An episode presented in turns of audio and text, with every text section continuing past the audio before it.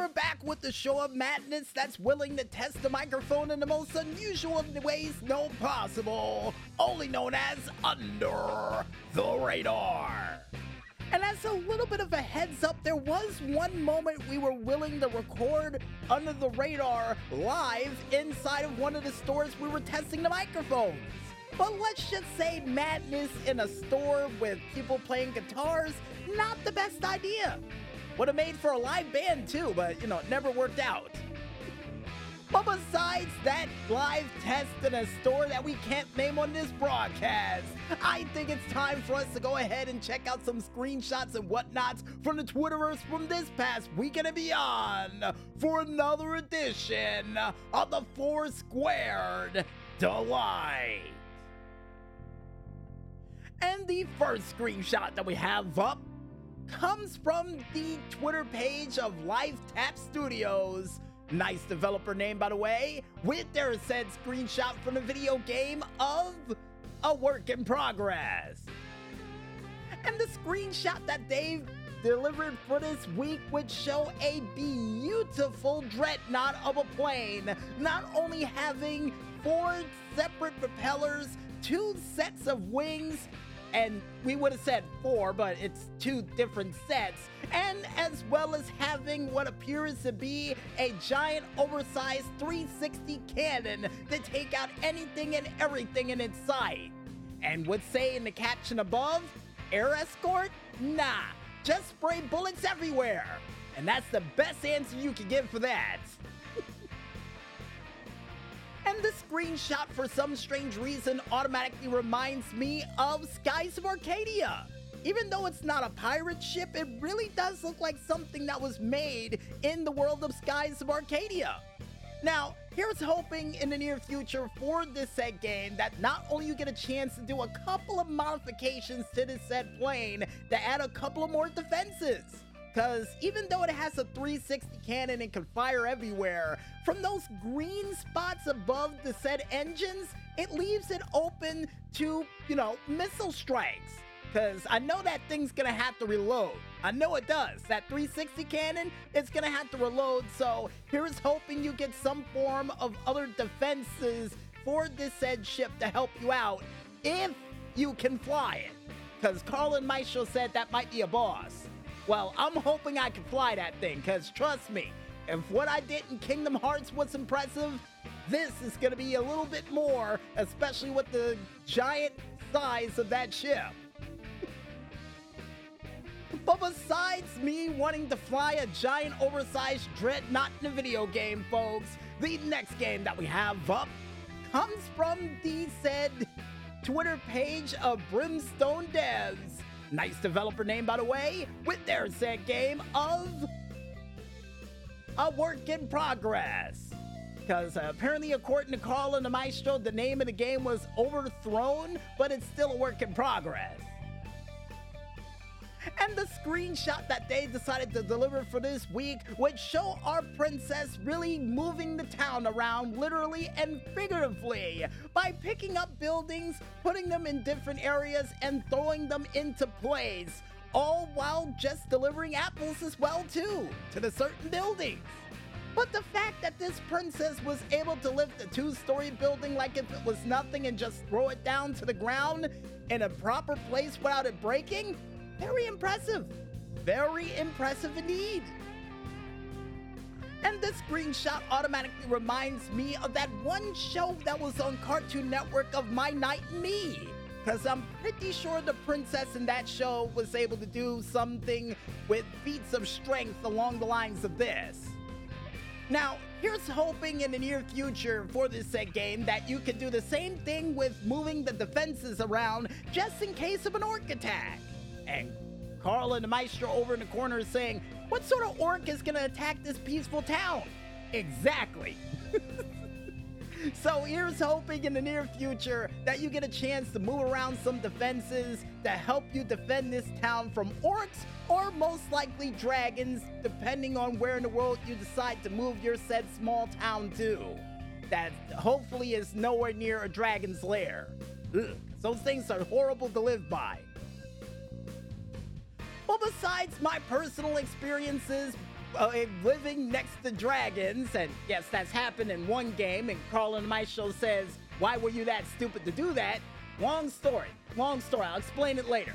But outside of that, folks, the next screenshot that we have up, which comes from the Twitter page of Fire Totem Games, with their said screenshot for the video game of a webbing journey. And the screenshot that they provided for this week shows our spider-like friend here making different color webs out of not only orange strings, purple strings, blue strings, red strings, and even black strings as well.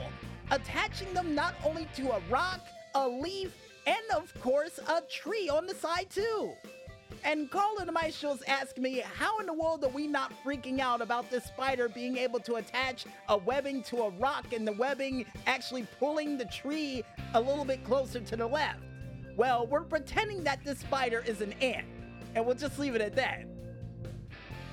But besides all that, folks, this automatically reminds me of a combination of not only Busy Town, but a little hint of, hmm, I would have to say Charlotte's Web. That and maybe a National Geographic episode of a spider that's at least 2,000 miles away from me that can most likely trap birds. Yeah. And here's hoping in the near future for this set game that not only you get a chance to actually make a giant oversized web collage in this game with the said spider, but maybe just maybe a chance for you to show off your web-like art to others because I got a feeling a couple of you indie gamers out there will come up with some very interesting art-like styles with your webbing. That would most likely get me a thumbs up because I, will look the other way as long as the spiders in, in the said webbing over there. So, to prevent my arachnophobia from going out of control here on the microphone, folks, next screenshot that we have up comes from the Twitter page of Divine Studios with their set game of Sword Fight. And apparently, according to Carl and the Maestro, yep, that's the name of the game.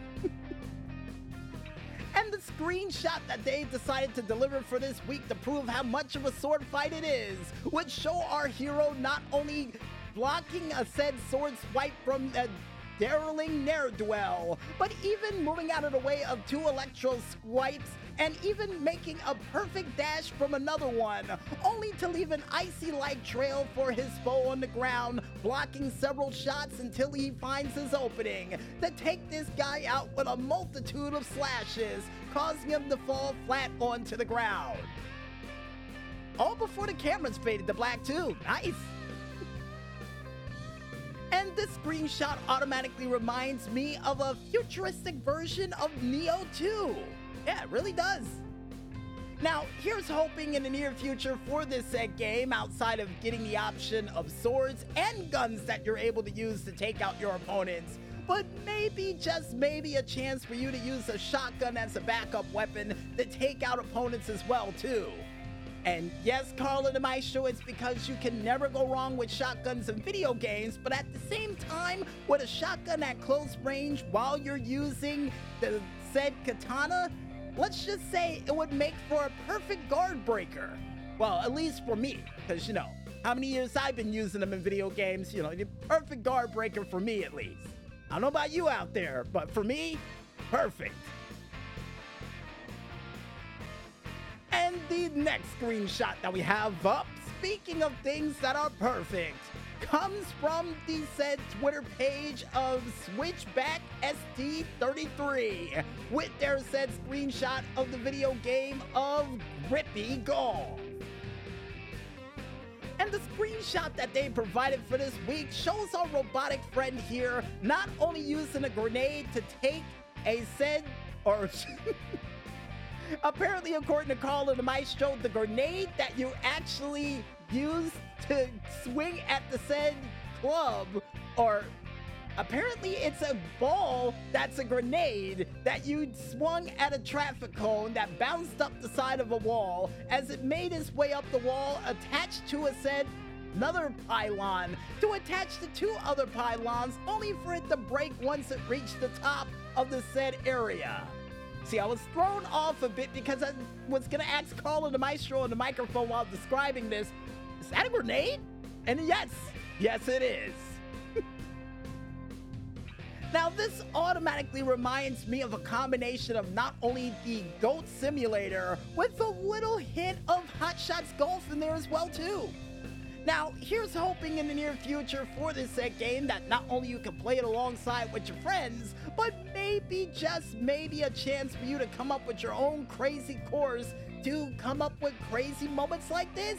Because I know a couple of you crazy indie gamers out there would come up with a course so insane that it would involve most likely a giant windmill, a bulldozer, and somehow a trash compactor.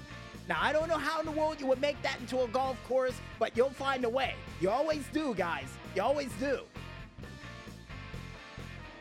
But besides making a golf course out of bric-a-brac you would find at a construction site, the next screenshot that we have up comes from the Twitter page of Fumi HQ with their said screenshot from the video game of Maus.